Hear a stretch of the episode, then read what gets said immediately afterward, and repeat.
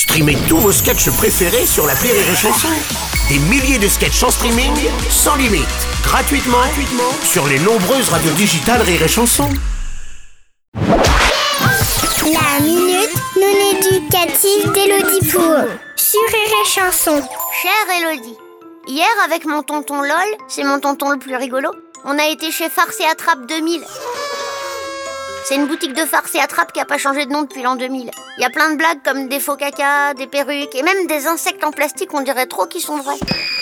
Mon tonton, il a acheté une petite araignée en plastique. Après, on est rentré chez papy et mamie et on a mis l'araignée sur l'épaule à mamie et on a dit Oh, regarde mamie sur ton épaule. Oui, bon, mais qu'est-ce qu'il y a, quoi Ben, on savait pas que mamie, elle est arachnophobe. C'est des gens qui ont super méga peur des araignées.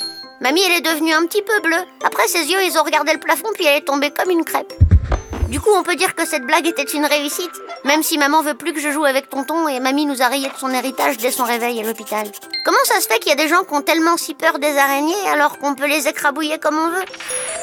Cher Catharsis, comme toutes les disciplines, l'humour se travaille. Alors essaye d'adapter tes blagues à ton public si tu veux pas te retrouver tout seul. Oh non, si c'est une blague, elle est de mauvais goût, hein.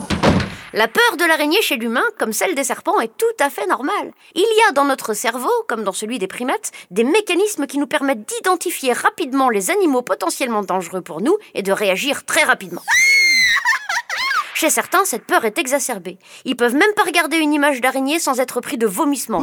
Comme moi avec les photos de mon ex.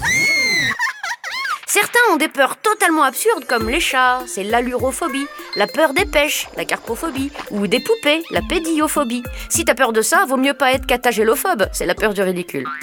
Il y a même des gens qui sont xénophobes, c'est la peur que quelqu'un vienne illégalement sur le territoire français pour nous voler nos emplois précaires et nos habitats insalubres. Non, arrêtez, alors là, c'est n'importe quoi. Il y a l'homophobie, c'est la peur que des gens qui s'aiment, euh, s'aiment. Ces peurs nous paraissent infondées, mais ceux qui en souffrent en sont bien tristes. Alors file faire un beau dessin à ta mamie sans arachnide dessus et travaille tes blagues. Allez, bonne journée, Catharsis. Merci à toi, Elodie Pour.